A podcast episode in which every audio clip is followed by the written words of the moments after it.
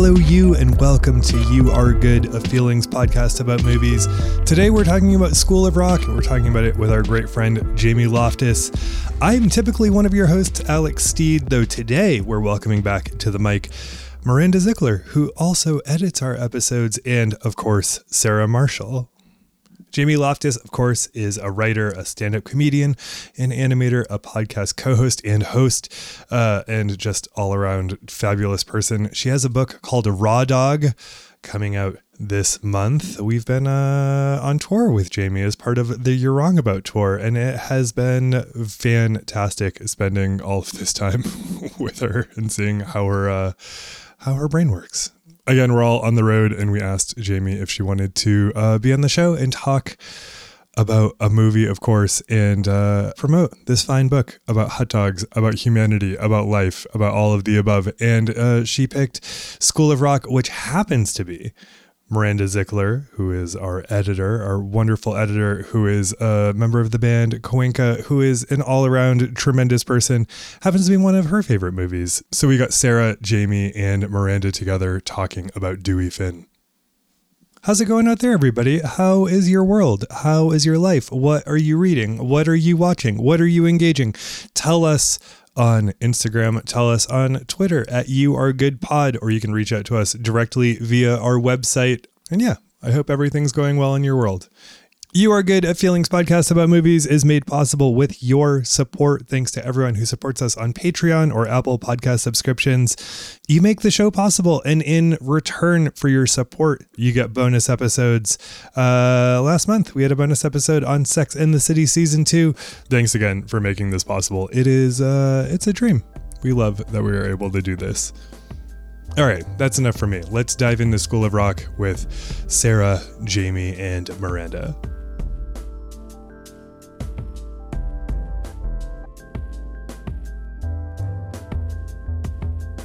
My Little Women. Hello, Miranda Zickler. Hello, Sarah Marshall. Ah, hello, Jamie Loftus. Hello, Sarah Marshall. Oh my goodness. Hello, Jamie Loftus. Hi, Miranda. How's everybody? I I think we're talking about both of yours favorite movie. I feel like I said that right. I think this was my most formative movie. It certainly changed the course of my young life. What about you, Jamie? this is my it it. Well, actually, maybe this movie made me want to write movies as opposed to play music. Mm. But this was my favorite movie when I was a kid, and it is still my favorite movie now. Ah. I love this movie so much. Ah. It's the best movie in the world. I agree. And our whole generation agrees. I feel like this movie like yeah. shaped our whole generation. It's true. There's very little wrong with it. It's it's perfect. Agreed. I love this movie so much. It was so like I was really excited to watch it again this morning, even though I had watched it for fun less than two weeks ago. So I was really fr- I'm really fresh on it. I've never been fresher on School of Rock. So great. Sarah, what's your relationship with this movie? I had never seen this movie before this morning because this came out when I was 14 or 15. And I think that I had recently, like when this became an option, I'd recently seen Old School.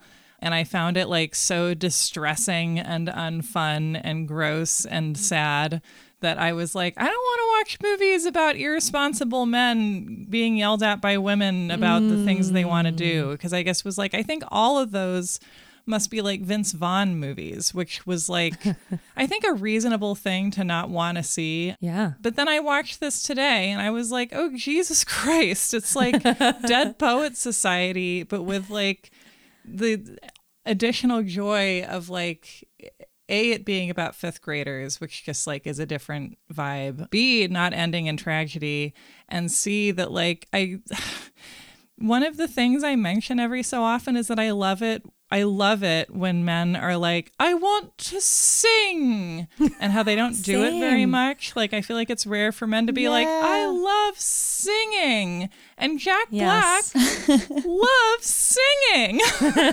he sure does. In real life too. Yes. I was thinking that too. I I mean, I was like 10 when this movie came out. I was like the exact right age for it. But I think mm. that if I was 15, I also would have been equally frustrated by that because I I don't have a lot of love for like the mid 2000s man child era of mm-hmm. movies. I find most of them really really frustrating. Mm-hmm. It really it kind of is the only one that works for me. And it's weird cuz Dewey doesn't really change very much.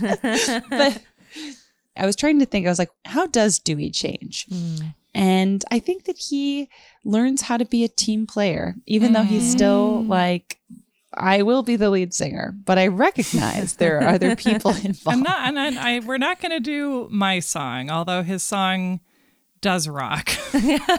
But we were talking about this this week, hmm. Sarah, how in Rent, the song that Yeah. is supposed to bring Mimi back to life, like markedly sucks more Yes. than all of the other Roger songs that kind of Yeah. suck.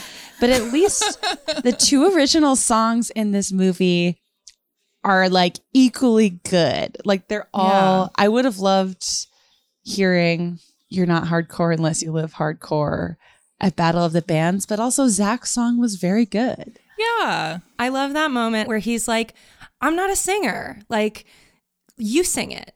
I'm going to do my thing. You do your thing. We work mm-hmm. together and we make this beautiful show that changes people's minds and emotions and and really shifts things. I think that's so so important to like take criticism and understand your role and like know that neither of those roles are more or less important than the other. I just I think it's really wonderful. Mm-hmm. Yeah. Yeah. I had such a huge crush on Zach. Joey Gaydos Jr. was my greatest love. Oh my God. Wait, which kid is that? Zach, Zach. the guitarist. But oh, the guitar kid. Yes. Yeah, the nerd boy. Yeah, I saw this movie when I was 12. So it was like exactly the mark between elementary school and middle school. So I was mm-hmm. like, it changed the way that I operated. And I was kind of, you know, in sixth grade, I was kind of like, well, I'll wear the graphic t shirts from American Eagle and try to like please everybody. And then this movie came out and I was like, oh no, I'm a rock and roller and I want to become a public figure so I can run into Joey Gaydos Jr. at the Kids' Choice Awards. Joey Gaydos, call me, call Jamie. Either of also Lawrence call me. I had a big crush on uh, like kind of like every and and Posh Spice, who goes by Rivkah Reyes now, and they are a really really talented comedian. Yeah. They're I was like, wow, wow. This is a very like if you were the correct age, this movie was like Crush Central. Mm-hmm.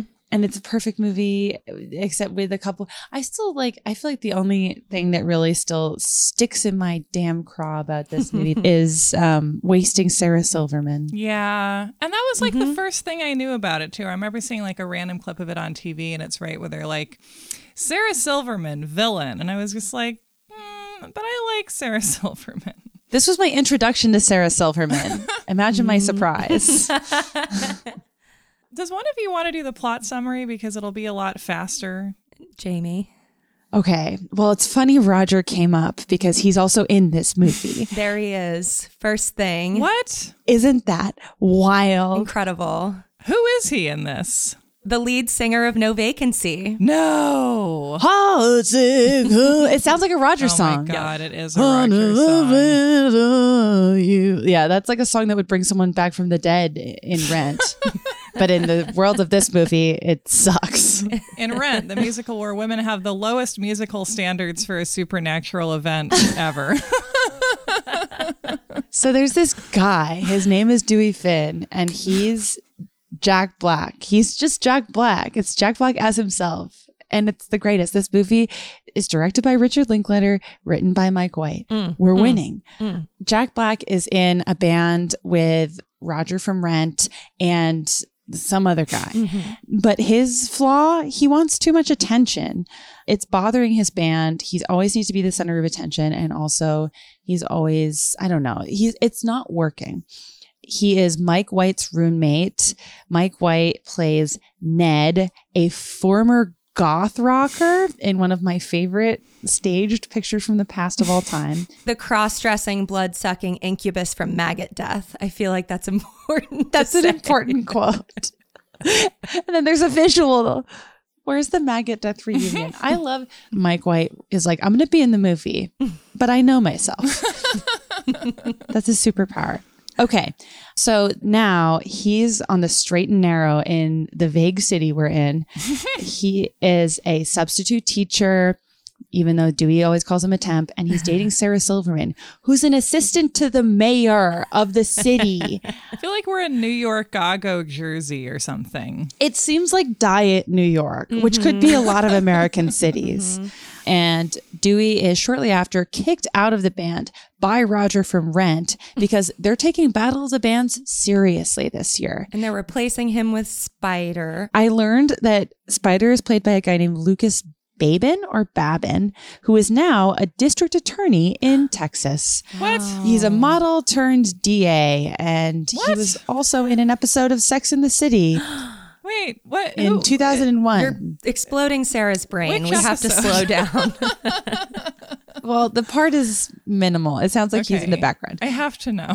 He's in a 2001 episode, The Real Me. Mm-hmm. His role is model at the party. Oh, Oh, um, model at the party. He's a DA now. What a life to live. The spider to DA pipeline. I, I do think The Real Me is one of the top 10 all time Sex in the City episodes. So good for him, maybe. I know. I really need a clarifier on what his politics are. His Wikipedia page is a little fuzzy. but, anyways, Dewey's replaced by Spider, and Sarah Silverman wants to evict him. I feel like this is like the 2000s man child thing. She is controlling Mike White's life. She's mm-hmm. such a shrill bitch. Women are awful, am I right? Jack Black doesn't want to Right. pay his rent, and so she's evil mm-hmm. or something. Mm-hmm. Jack Black needs a job, or he's going to get kicked out of the apartment. One day he gets a call, and who is it? Joan Cusack.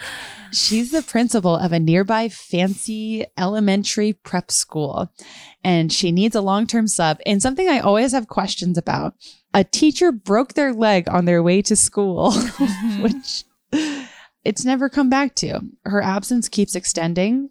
We don't know why. Is the leg infected? It's actually a very working girl. A broken leg is like, it's a great thing true. to need to sub in for because you're like, yeah, they're going to be laid up for weeks, months, however long it takes for this plot to happen. Um, and so Dewey hears that the job pays $650 a week, which is more money than I ever made substitute teaching. So he pretends to be Ned Schneebly and takes the job in one of my, ugh, there's so many good Jack Black line reads in this movie, but I love he goes, uh, this is Ned, Schneebly. Schneebly. Like, it's- also, just like his face. and the phone move is so good. yeah. It's like just a joy to watch him perform. I feel like this movie, like, like it has good bones, but like, what is it about Jack Black? Because like I love him. I feel like he could have played. He could have. Jack Black could. I guess he's like the wrong age for it now, but at the time he could have had the title role in Amadeus, and he would have been perfect for it. It is wild to me. I think that there's a world in which this movie's only okay if Jack Black isn't in it. Absolutely. Yeah. He's so good. It's like Working Girl without Melanie Griffith. It's like it's a good script. Yeah. Like it, it sort of follows all the rules in a way that feels fun, but like yeah, like you need a performance of someone who you just like love to watch, I think. Mm-hmm. so he goes to Horace Green Prep School to sub for a class of fifth graders. He meets Joan Cusack, who plays Rosalie Mullins, aka Roz. Mm. She's a little tightly wound, as she will later admit in an iconic line of dialogue. She brings Dewey to the classroom. He doesn't know how to teach. He meets all of the kids. All of the kids are important. He doesn't know how to teach. Uh, he tells the kid it's going to be recess forever until one day he hears them in music class and realizes that a lot of them know how to play instruments. And so he decides he is going to turn the kids into a band and beat Roger from Rent and the DA from Texas at the Battle of the Bands in three weeks.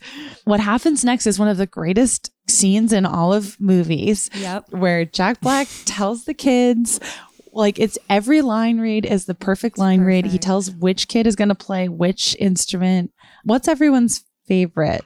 Uh, oh my God. Well, I want to say that the third time I saw this in theaters, I brought along my mini disc player. Ooh. Remember mini disc players? We thought they were the future. Mm-hmm. I feel like I actually missed mini discs because I was distracted for six months and they came and went like a summer breeze. Yeah. It was very brief, but I brought one in with the little microphone because the soundtrack was not out yet. Oh. And even when the soundtrack came oh. out, these sequences were not on it, of course, because why would they mm-hmm. be? So I recorded all of these song sequences and just listened to them all the time.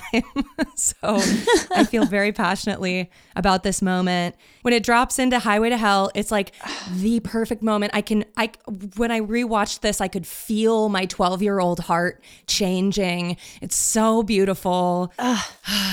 I think the moment when I was like, oh, I love this movie, I have fallen in love with this movie was when he's getting Lawrence to play keyboards on mm-hmm. Touch Me by the Doors. Mm-hmm. And he's like, Lawrence is good, at, piano. Dun, dun, dun, dun, dun, dun. He shall be be rocking rocking in my my show. show. Stop. It's perfect. You're perfect. Oh my God. Most of that scene is one shot. It's so oh. crazy. Like he's so good and all the kids are good and they play it right and it's like, oh, my favorite part is when he goes cello, it's a bass. Oh, you play cello? Which is so not true. They're tuned completely differently. I was like, I'm pretty sure that's the upright bass, but that's okay. Yes. This is such a fun episode for me to be doing right now, also because I'm currently on tour with the Seattle Rock Orchestra, which is just a bunch of like orc dorks that I love. They're professional musicians, but that we just play full classic rock albums. Mm. That's so perfect. Yeah. Wait, what are you playing? We're playing the Beatles' Let It Be and Abbey Road. Oh, whoa. Oh my God. That's so great. It's a great time. We've done like Zeppelin and Bowie, and like this is perfect timing. I feel great about this. I love all mm. these children so much. You're living the School of Rock kids' dream. I'm doing my best, Jamie. One of the themes here that I want to get back to when we're done with the plot is like, what does it mean to rock? Mm. And I think that's a very exciting. I'm very excited to have that conversation. Mm-hmm. Mm-hmm. So Dewey figures out who the band is, but that leaves like 10 kids. And the kids are like, we all need something to do, which challenges Dewey to realize that people exist out of his immediate interests. In another great scene, he assigns other jobs such as light, costumes, uh, roadies, and groupies, question mark, which baby Miranda Cosgrove has some notes about the next day because this is Miranda Cosgrove's debut before she's on Drake and Josh and iCarly and still iCarly now. Wow. Wow. Set her free. I know. Truly. she comes back to Jack Black the next day after everyone gets their jobs. Everyone is happy with their jobs except two people. Summer, who looked up groupies and says, They're sluts. They sleep with the band. What he should have done is given her a copy of Pamela Des Barres's book, but he didn't. Mm, he instead mm. gives her a new job, which is manager. She's the manager. The other person who's not happy with the job they were assigned is Tamika, who was assigned to be a roadie. Uh, she's called Turkey Sub because one time she gave Dewey a turkey sub, and that's how his brain works. So Tamika goes to Dewey and says, I actually want to be a singer. And then she sings, even though she's shy. I love Tamika so much. And she's promoted as singer. And then she has to listen to the great gig in the sky.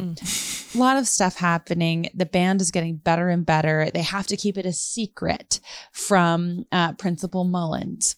They have to go to audition for Battle of the Bands. Dewey has to convince Principal Mullins to let them go. What he does after talking to the other teachers is hears that one time she got drunk and sang Stevie Nicks, which Miranda, you should do this part. I feel like this is Yeah. this is your part.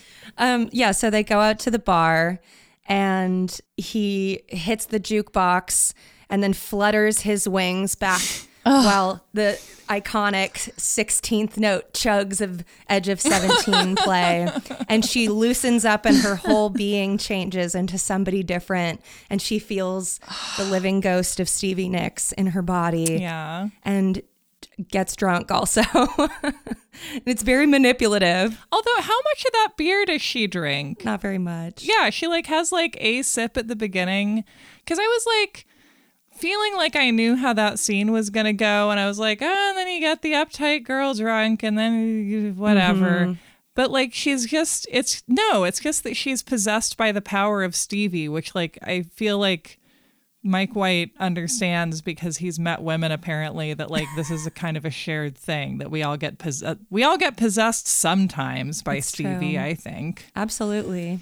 It's true. You more than most people though, I'm- I've made a living of it. I love it. And that song, well, I guess originally they were playing The Chain. oh. huh. And Joan Cusack was like, I'm going to need more Stevie here. Yeah. So Yeah. Mm-hmm. this is a great song from her first solo album.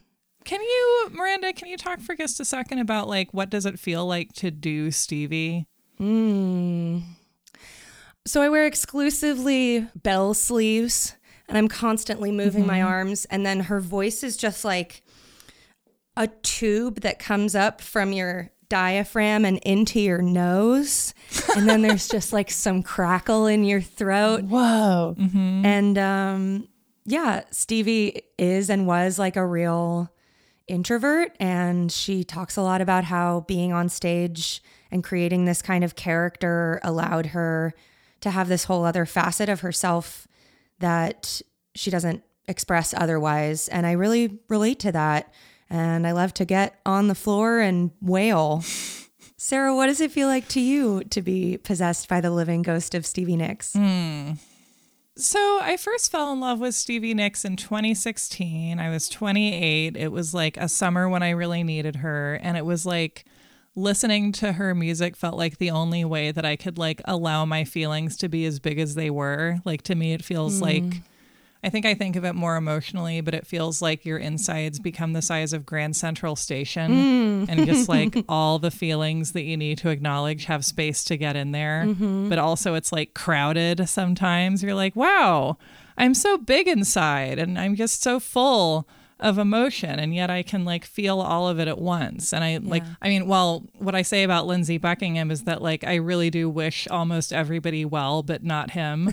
Um like Lindsey Buckingham, I think is really good at doing a nice energetic pop song with really good technique that is about one to two feelings at the very mm-hmm. most. Mostly winning mm-hmm. or losing. yes. Winning, losing, spite, and horniness. These are his food groups. And, you know, good for him. But like, but Stevie Nicks is like, allows me to sort of like feel my whole soul in a way that I think I sort of, I don't know. She like is an aid in the fight against a lifelong kind of discipline of emotional repression. Yeah, absolutely. And I feel like she's like actually helped me to grow and to heal. I sometimes don't get through Silver Springs. I had to stop in a rehearsal because I was crying. Every member of my band has cried at different times to Silver Springs while we're playing it mm-hmm.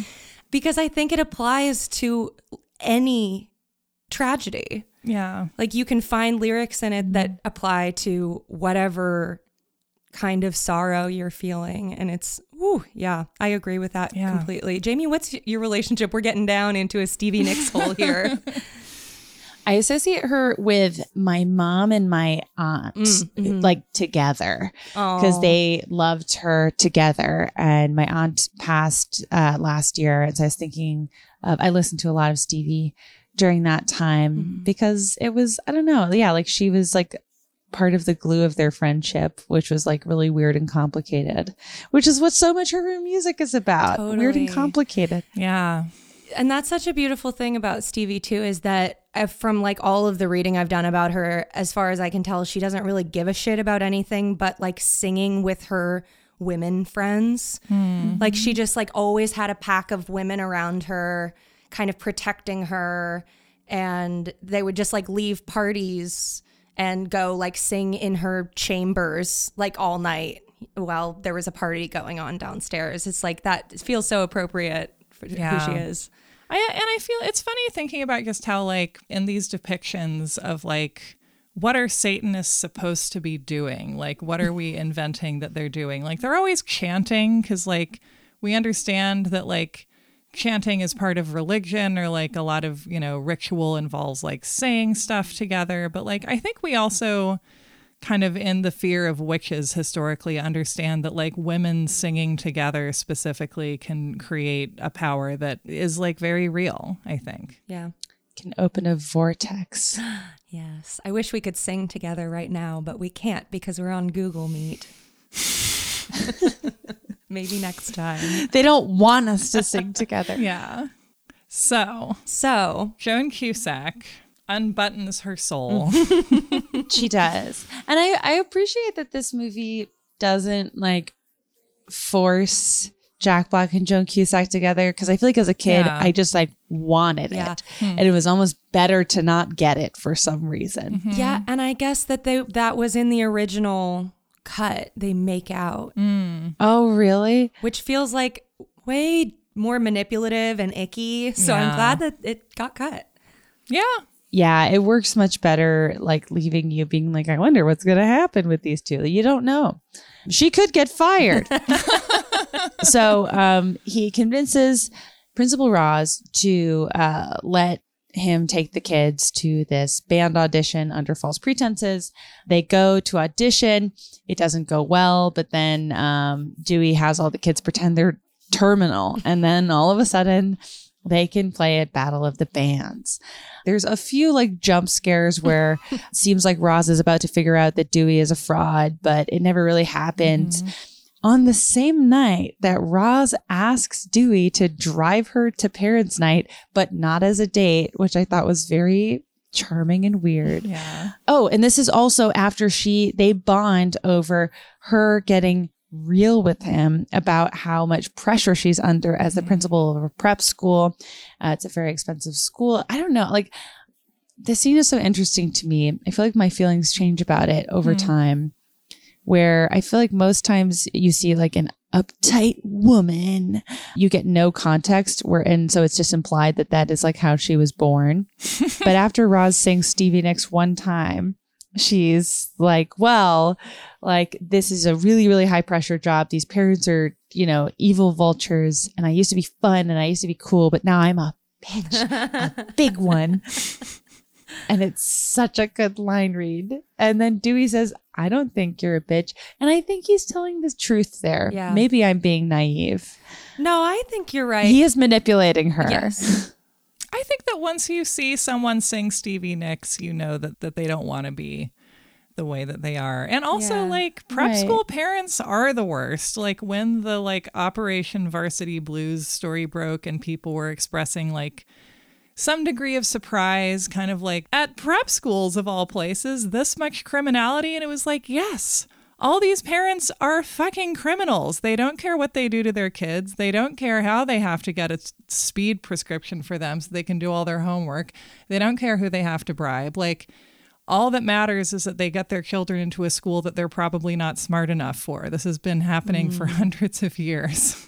Was your school technically a prep school or was it just Episcopalian? Yes. Okay. So you know. I mean, I think prep is like a broad category and it we apply it a lot to like an aesthetic of, you mm-hmm. know, like the kind of New England prep, but it was like very oriented toward what college you were going to go to and they advertise themselves as like this many students in this class go to an mm-hmm. Ivy League school or the mm-hmm. things that are a step down from Ivy League. And just like this idea, like it never occurred to anybody there was any other thing to do as a young person except like work as hard as possible, have your parents buy you the stuff that you couldn't muscle through, and then like go to the most prestigious school that you could. And for what? No one knows. It's so that the United States can continue to be run by the same cabal of mostly white people who know each other from each other's weddings. That's why. Oof. And I uh, this movie, I mean, I guess it's like not the movie's primary interest really, but I do like that you see I guess you could argue it's a little easy on the prep school parents at the end of the day. Yes. But they do the reverse Dead Poet Society where they like see their kids perform and are like, yeah, yeah, I like it. It's the power of rock. Yeah. I love that the power of rock is a healing force in this movie, even Yes. when it like doesn't totally make sense. Yes. So they're in the battle of the bands. They're practicing, but one day Mike White gets a check to Ned Schneebly from Horace Green Prep School and is like, I'm the most honest man in the world. Surely I wouldn't just cash a check made out to me. But Dewey has to confess he's been impersonating Ned Schneebly and is in charge of the School of Rock. Mike White does seem to think this is cool, but a vengeful Sarah Silverman surely will feel differently, which she does. So Dewey has to go to this parents' night. He drives Roz. He almost confesses to her. He says he's a fraud, but instead, Roz is now his friend and says, You're not a fraud. You're a great teacher, which is true and yet also false. so he goes. So he goes to parents' night. All of the parents have begun to catch on, including my favorite line the woman who plays Summer's mom saying, Why is my daughter suddenly obsessed with David Geffen? but essentially, the, the jig is up because the kids are like, Hey, just tell our parents about the music project because they don't think they're doing anything wrong. Sarah Silverman has called the cops for some reason. This, uh, I really, her character really is. I think her name's Patty. It's the big flaw of School of Rock. Yeah. Yeah. Everything else is perfect. Yeah. The patty problem. What we talk about when we talk about Patty. the cops show up to arrest Dewey. There's a very 2003 joke about, I think I've touched your kids and they've touched me Yeah. too, which is uh, the, the only other problem with School of Rock. Mm-hmm. the jig is up for Dewey. He is run out of the school, literally, and his dreams are dead. Unless the kids have learned about the power of rock. and so the next day, I can't tell if they have a new substitute teacher or if they're just, Just alone. sitting around at this point. Anarchy. It is unclear how good. I, I mean, I'm like, maybe there's a shortage of subs, but I'm like, Principal Mullins. but Tamika is the one that is like, it would be very punk rock if we did the show anyways. We've worked too hard. She steamrolls Freddie, aka Spazzy McGee. And all the kids decide, yes, we are going to go to Battle of the Bands. And so they convince the school bus driver, who seems to know what he's doing, but just doesn't care, to pick Jack Black up from the studio apartment he and Mike White share.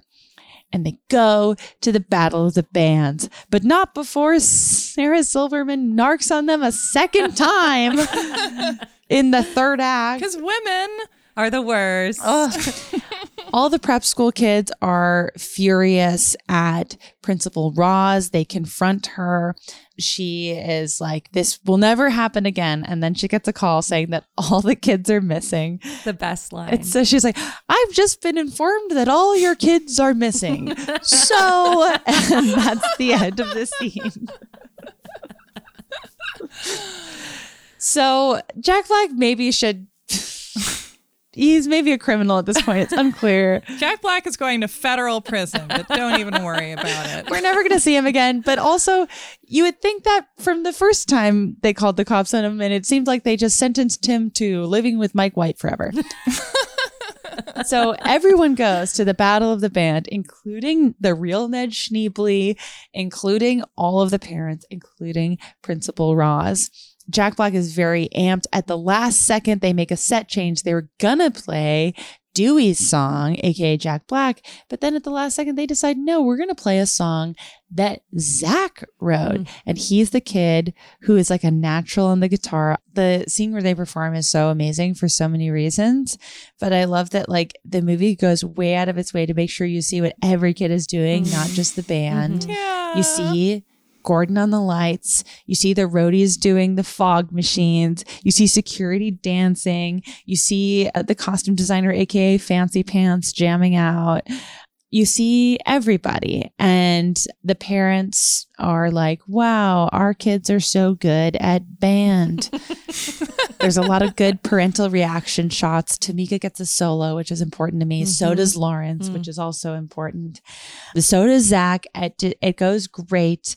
Also, I forgot to mention Roger from Rent and the DA have performed and they ultimately win, but it's an upset. the School of Rock gets an encore and everyone comes on stage and sings Long Way to the Top if you want to rock and roll. Mm. Mm. Mm. the DA says that Principal Roz is sexy. I didn't like that part. I was like, back away, Principal Roz. This guy's bad news. He has a tattoo Yeah. that says sex.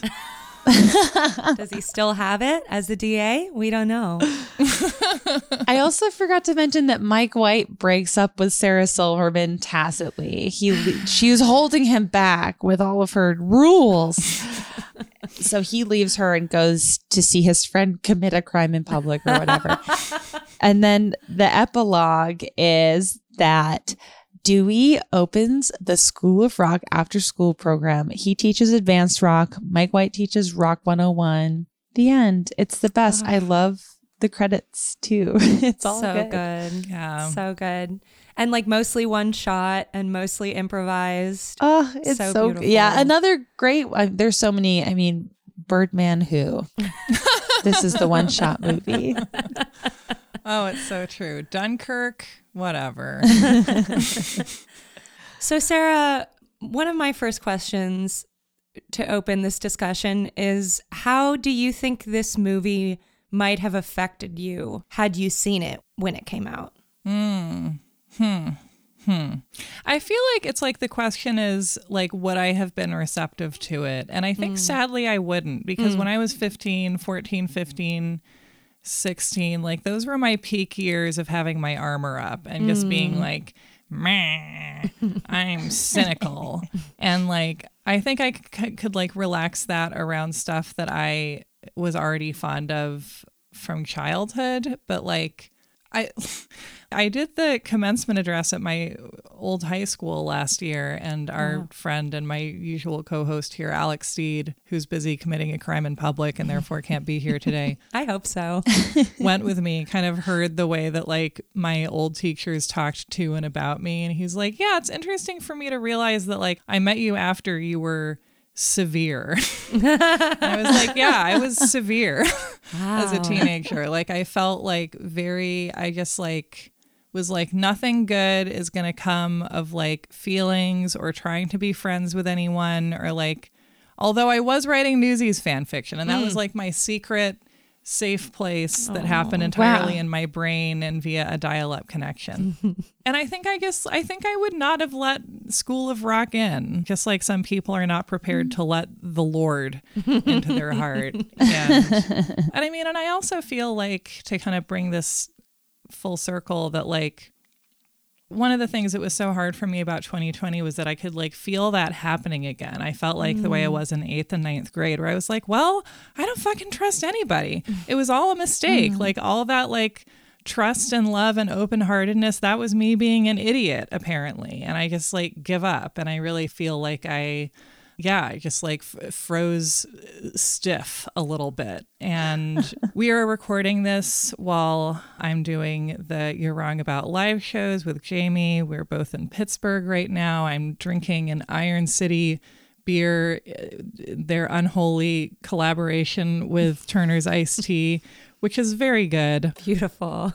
and I feel like this one of the things I found really touching about this movie that I feel like has been part of my life since I started doing live shows, kind of like performing mostly with Jamie and feeling like I got to like hold her hand through it and like figure out how it worked is that like this idea of like it doesn't matter that we didn't win the battle of the bands because mm-hmm. great concerts change the world mm-hmm. and like I do mm-hmm. feel that and I do feel like it's not about whether it's right or wrong to like be open and trusting with people, but just that like to the extent that you can do it, it's kind of the only way to live. And that kind mm-hmm. of like getting up on stage and like doing something that other people are look at and are like, don't you find that embarrassing? And you're like, no, it's mm. great.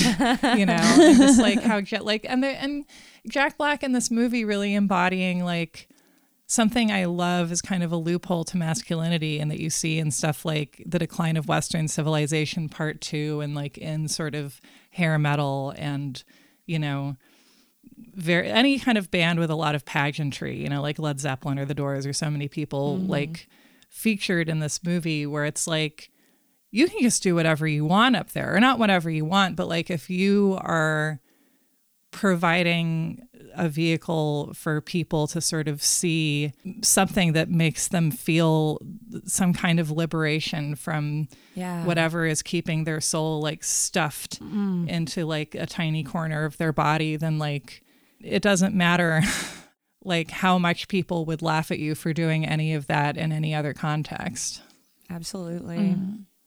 Yeah, that montage of Bonzo goes to Bitburg, which is about Ronald Reagan, by the way. oh my god of course Fun fact for Sarah. But that montage is just so beautiful where they're all watching people perform and understanding like what that means to just like put your soul out onto a stage and uh it's so beautiful. I really love uh, that. That montage is so, and like most montages are so lazy and suck, but this one is perfect because you can also just tell everyone in this movie is having so much fun. I, I've seen this movie probably fifty times at least, and I always forget, or like not forget, but it never is like at the front of my mind that they lose the battle of the bands mm. because it doesn't feel that way. It's like Crash winning Best Picture. You're just like, there's no way that happened. And if it did, it didn't count. Or like just how like Bill Murray beat Jack Black for the Golden Globe that year. And you're just like, that didn't happen. for what for lost in translation for the Yes! Oh sad man fuck a married 19 year old movie Yes, woo, which is woo woo But like, no, he didn't. but they did win the battle of the bands because it like made everyone's life better. And Roger from Rent has to be Roger from Rent forever. Spider has to be a DA in Texas, and like, you know, like the School of Rock is the School of Rock forever. And I remember being shocked with my cousin because my cousin and I saw this together at there used to be a, a movie theater in my hometown, but it was said at the time there was too much crime at the movie theater, and so it was shut down. And at the screening of School of Rock we went to, someone got stabbed in the foot, and everyone had to go. And then we got a voucher to come back a different day. We went back like a couple of days later and got to find out how it ended. So the Battle of the Band hit for us hard because we've been thinking about the Battle of the Band for days, and we're like, and they lost. But it doesn't. I don't know. It doesn't feel that way. I I really do like the full circle of the stage dive. The narrative stage dive is so great because you're like, wow, all Jack Black had to do is learn how to be a team player and think of someone other than his own fractured ego. And then he got what he wanted and also got to be there for other people. And uh, it just makes me so happy. Yep. Yeah. Miranda, I mean, can you talk about like how what this movie did in your life and kind of how do you how do you feel like it changed your path? Well, like I was saying earlier, I, I saw it at that like crux of elementary school and middle school. And it both kind of figuratively changed me in that I was like, oh, I can put the things that I love into a community of people and not have to necessarily change what I love. Mm-hmm. And then sort of ironically, the other side of it was that it literally changed the way I dressed and my taste in music. Mm-hmm. And I found all my friends in middle school that way. I just hung out with a bunch of boys and we'd get together and play ACDC songs. And it was just, it was like this movie just like shifted something in my mind. I was on the message boards about all the kids. Oh, Yeah. What about you, Jamie? What, what kind of teen were you? Oh, um, I was, uh, I, I sucked. I mean, when this movie came out, I was like, uh, really intense. Like, I really liked writing everything down because I had OCD and I didn't know it. And so my family was like, Jamie wants to be a writer. And I was like, I, this doesn't feel good all the time. but I have memories of like writing out every word I could remember from this movie because I was just like, Wow. that was how I hmm. processed anything at any time. Mm-hmm. Sarah, I think I've told you about my notebooks from when I was a kid where I from like second grade to like eighth grade, I couldn't like I would try to be as subtle as possible about it, which was not very effective. But I like couldn't leave a room without writing down what was on the walls and what everyone was wearing, or the world would end. If you were ever a witness to a crime, though, you would have been like the perfect witness. Like the foot stabbing. Well, yeah. you would think that, except uh, I had my own code, so they wouldn't have been able to tell what I was writing about. So it's all hieroglyphics. Yeah, because Jamie Loftus doesn't snitch. Not like Sarah Silverman. exactly. I wasn't a patty about it. Perfect. but I I just like I thought the kids were so cool and I I, I really I remember feeling really connected to Tamika and I loved her character so much and like I just I don't know I love how the kids are distinct. I feel like a lot of times in movies kids are either like broad stereotypes or just like mishmashed in the background, but mm-hmm. every kid in this class has a personality and it seems to be connected to who the kid is. But I loved Tamika so much because she like I felt like her at the beginning of the movie where she would like take the role that was like randomly assigned to her based on basically no information, mm-hmm. stew about it, and then hopefully one day find the courage to be like, no, I want to do the thing. And mm-hmm. I loved the scene where Tamika tells fake Ned Schneebly that like I'm a singer, I can sing. And that scene definitely motivated me because I was in fifth grade when that movie came out to like audition for the school play, oh, Yes. which was a junior production of Hamlet that my fifth grade class did.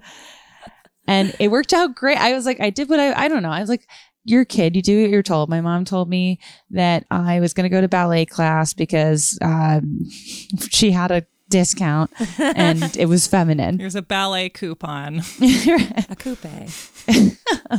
Yeah, it's a very French coupon. And I liked ballet class, but it wasn't my idea. And I liked writing stuff down, but I didn't feel like my idea. Mm-hmm. and, but like I wanted to, I don't know, like I just, I, I loved the idea of like a bunch of shy kids who were unsure of themselves going on stage because that was like how I feel like a lot of kids, that's definitely how I felt. And it's so easy to plug yourself into one of the kids of like, oh yeah, I'm the kid that's like, no, let me play Hamlet, acts one through three. I can do it. Mm-hmm. And yeah, I don't know. It felt very aspirational. And it also felt aspirational that there would be a teacher or an adult in your life who would see that potential in you or would listen to mm-hmm. you if you said, I think that I can do something other than what you think I can do. Mm-hmm. This movie's so full of that. And I like, I guess Summer and Tamika and Lawrence are like the best examples of those characters. Mm-hmm. But like Dewey, even when he's being a little scam goddess, like is so gentle with the kids and like listens to them. And that scene with Lawrence where he's like, I can't do it. Mm. I'm not cool. Ugh. Yeah. And then they say, let's rock, let's rock today. And it's just, it's great. I, I like that kids are listened to and they like surprise themselves. And the adults who underestimate them have to just watch. It's Yeah. great. Yeah, I feel like that is one of the huge things that makes this an iconic movie, clearly. And it actually reminds me of um because Brand I recently watched the Look Who's Talking trilogy because we were doing an episode about Look Who's Talking now and I wanted to have all of the Look Who's Talking lore. She's the Ubriaco scholar. And I loved how the first movie, like the sort of plot driver of it really is that like Kirstie Alley has this baby. She like wants to reunite with the baby's like horrible biological dad. And her gradually realizing that John Travolta it like is the right dad for Mikey because he loves Mikey and he like loves spending time with the baby. And I was very moved by that because I was raised by a dad who was like felt it was actively very demeaning to have to spend time with a baby and it's not a good way to grow up. Hmm. And guess this thing of like yeah the rarity of having teachers who like especially in this kind of idea of a school that's kind of a pressure cooker like are leading with what the kids need and hmm. what they can see the kids are capable of and like clearly want to be doing and just need you know not to be like pushed and pushed and pushed but just like a little nudge and just this proof that like culturally we understand what children need but we just like really fumble in the execution most of the time mm-hmm. Yeah. Is there a kid that you relate to most in this group, Sarah? Hmm. I, I mean, probably Lawrence, honestly, mm-hmm. because he's like, he has the goods, but like he needs to just be told what he has and like reminded of what he has to offer. And I think I still identify with that, where like I consistently don't understand like what I have to contribute and unless I'm given like extremely overwhelming evidence about it. Mm-hmm.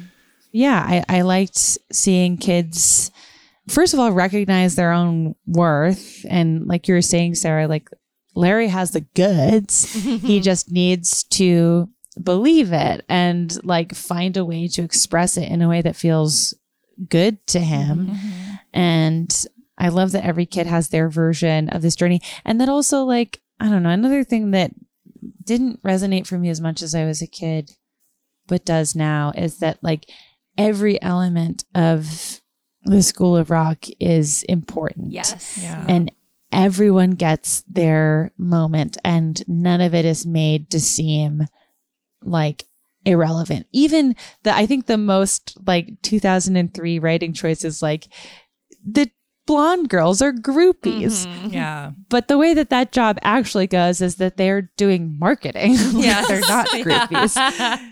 they are doing an important job. And the movie does take a second to be like, they choose the name of the band, they design the logo, they like make everything. Uh, fancy pants, uh, Billy. For some reason, Gordon, the lighting kid, always stood out to me because I was like, how the fuck did he learn that? Where did he get that damn software? That's so cool. and I just have a thing for like, I feel like I've ended, I know I have ended up hooking up with a fair amount of lighting tech audio because I'm just like, what, what is this? My brain is so tiny. and your job is to look at me. Beautiful. I, yeah, I feel like the groupie thing, like that's one of the only wobbles where you're like, no, and like it's, groupies are very important. Like groupie is an important yes. job. When I was like 12 watching VH1 countdowns and Almost Famous, I was like, I very much am going to be a groupie when I grow up. Uh-huh. The issue is not the validity of being a groupie. It's it's it's talking about that with fifth graders. Yes. That's the only problem. Yeah. Just don't just don't do that. Right. Oh, this another thing I really liked about this movie when I was a kid. I feel like this was a like I, I any 10 11 year old like it's a good age to be like introduced to stuff. Mm-hmm. mm-hmm. This is like very early 2000s, but it would be like Dewey Finn taught me about rock music and like the Gilmore Girls taught me about television from the past mm-hmm. 30 years. Mm-hmm. And Lemony Snicket taught me about books I had never read or heard of. And I just loved Yes. stuff that was like about something big and exciting that like it was very unlikely I would be able to learn like by an adult I mm. saw all Yeah. the time. And so it does feel like a mm-hmm. portal to like learning more. And I just I love kids media like that. It feels like a miracle every time Yeah. it's like pulled off well. Yeah. Yeah, I had those same three portals. Really? Oh.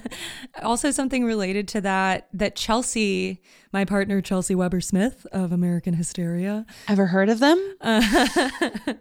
they brought up at some point when we were watching this together that there really aren't adult kid movies anymore. Yeah. yeah. Like we had this great era of movies that made kids feel grown up and adults feel young. Yeah. And we just don't really have that anymore. We were like, what is it? Marvel movies? Like But the, yeah, but those aren't about kids. And I feel like kids' movies are like, it's so aimed directly at children. And then it's like, and your parents can enjoy it because Seth Rogen is the voice of this roll of paper towels. And it's like, okay, great. But, but yeah, and this reminds me a lot of The Bad News Bears, which I think yeah. was also mm-hmm. like similarly a, a movie that has similar themes and had kind of the same mission statement of like, yeah, like it, what, because what is there now? I don't know. I don't know. I hope that it does exist. It's just like out of our purview at this time. But I don't know. Like definitely not huge movies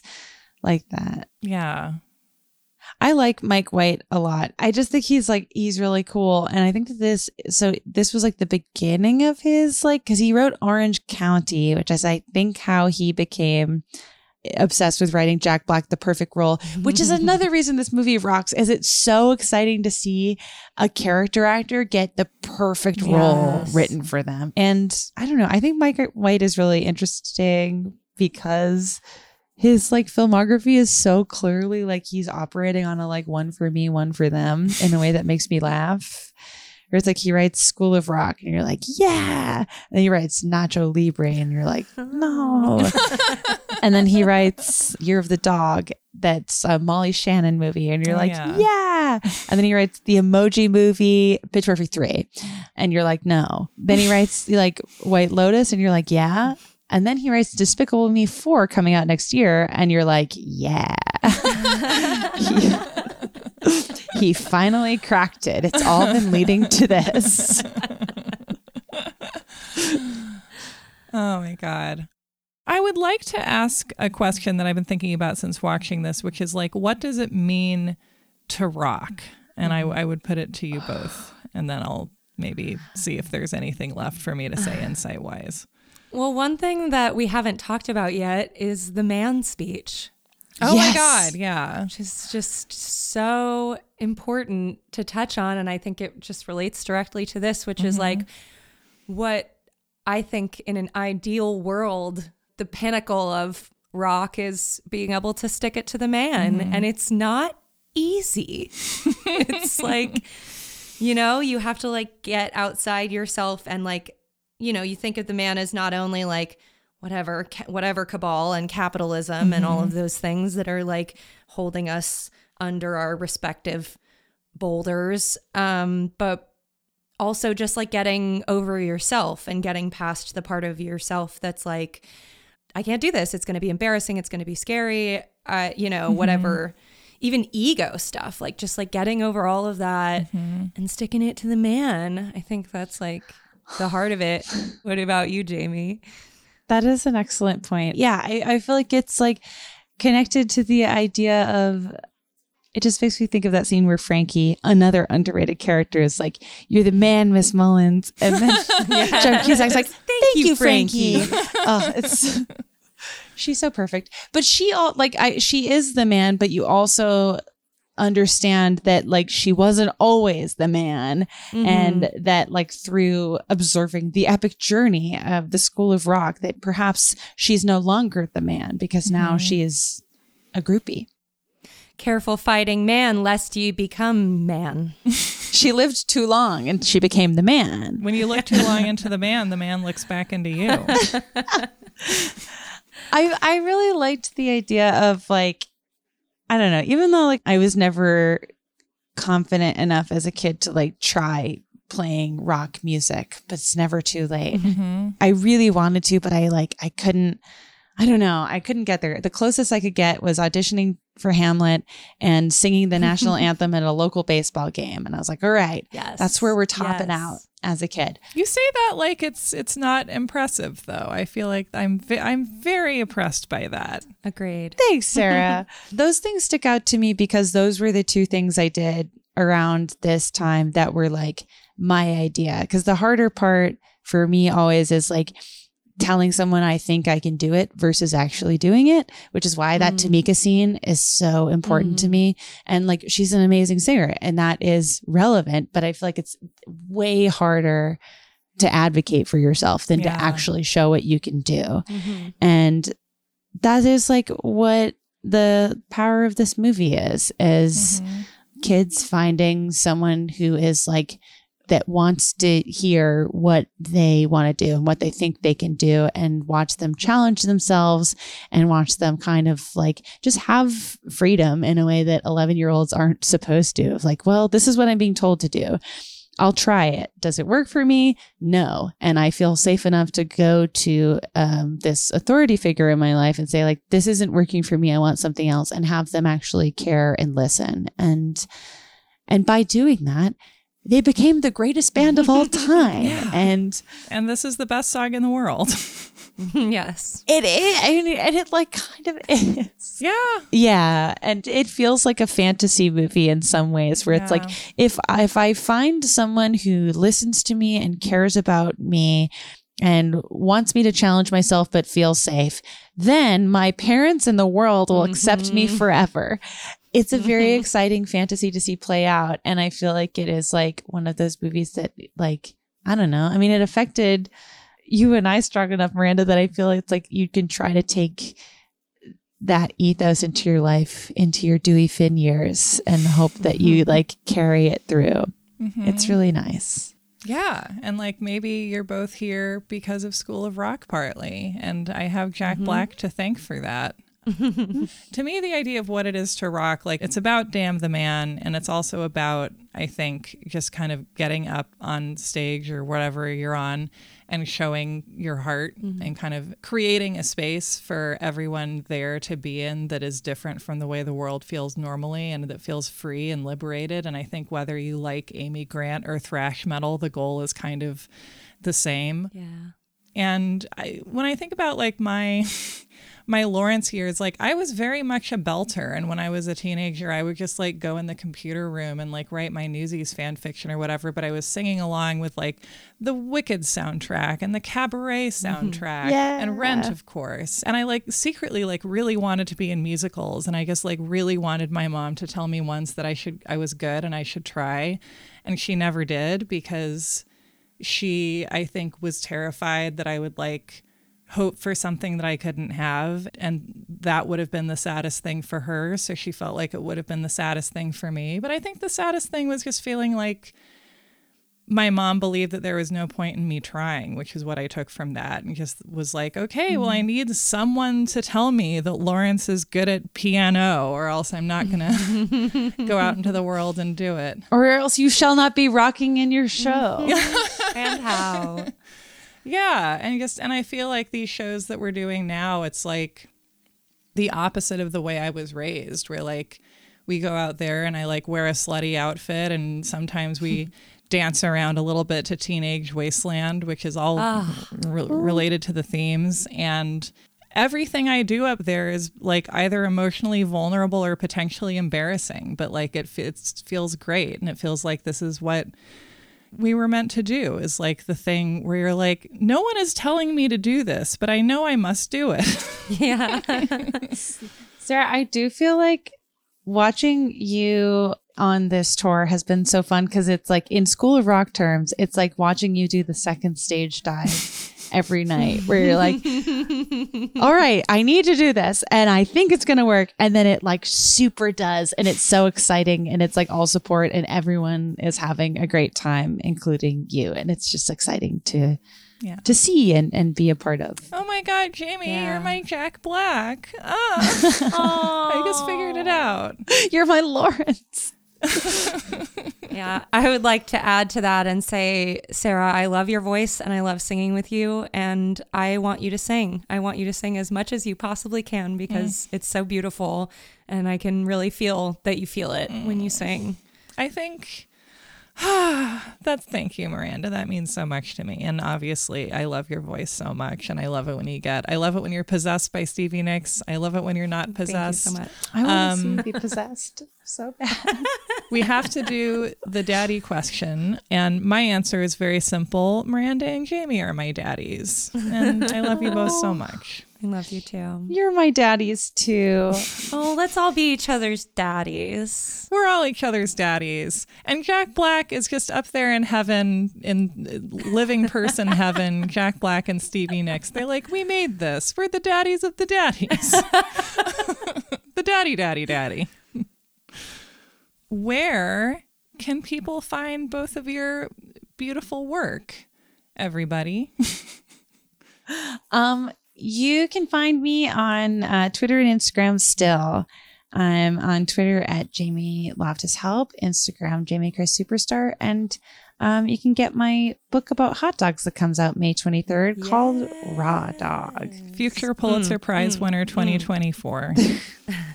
that I mean, how mad would people be? Uh, very, but I yeah, and I'll be on tour for for that as well uh, across the U.S. So if you live in a city, check and see. and we are doing an event in San Francisco on May 24th. Yeah. And I'm so excited. Yay. in Portland, I'm so excited. It's going to be the best. What a time in all of our lives. Yeah. And I feel so lucky to get to witness and share it. And Miranda, where do people find you? Um, you can find me on Instagram at Miranda the Swamp Monster, and all my bands are linked on there, including the Fleetwood Mac tribute project Little Lies and my original band Kawinka. We just released a single like a couple weeks ago, and I'm just so grateful to be here and to have been able to talk about this this mostly perfect film and its influence on us. I love you both. Mm. Oh, I too. I really, I so badly want to see you perform as Stevie. It is like, I can't let this year end without it happening. You're so talented, and yeah, I'm so excited we got to do this together. I wish we could close by singing I mean, again. Google Meet is the man. yeah, let's, we just have to get together and do it. And uh, people listening, sing with those you love. You can't go wrong. And to those about to rock, we, We salute, salute you. you.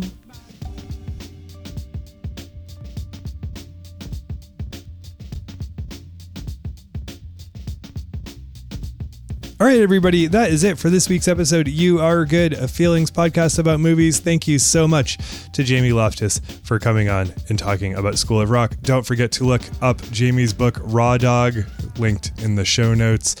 Comes out this month, the month of May, May 23rd. Thank you so much to Miranda Zickler for editing the episode and uh, co hosting the episode.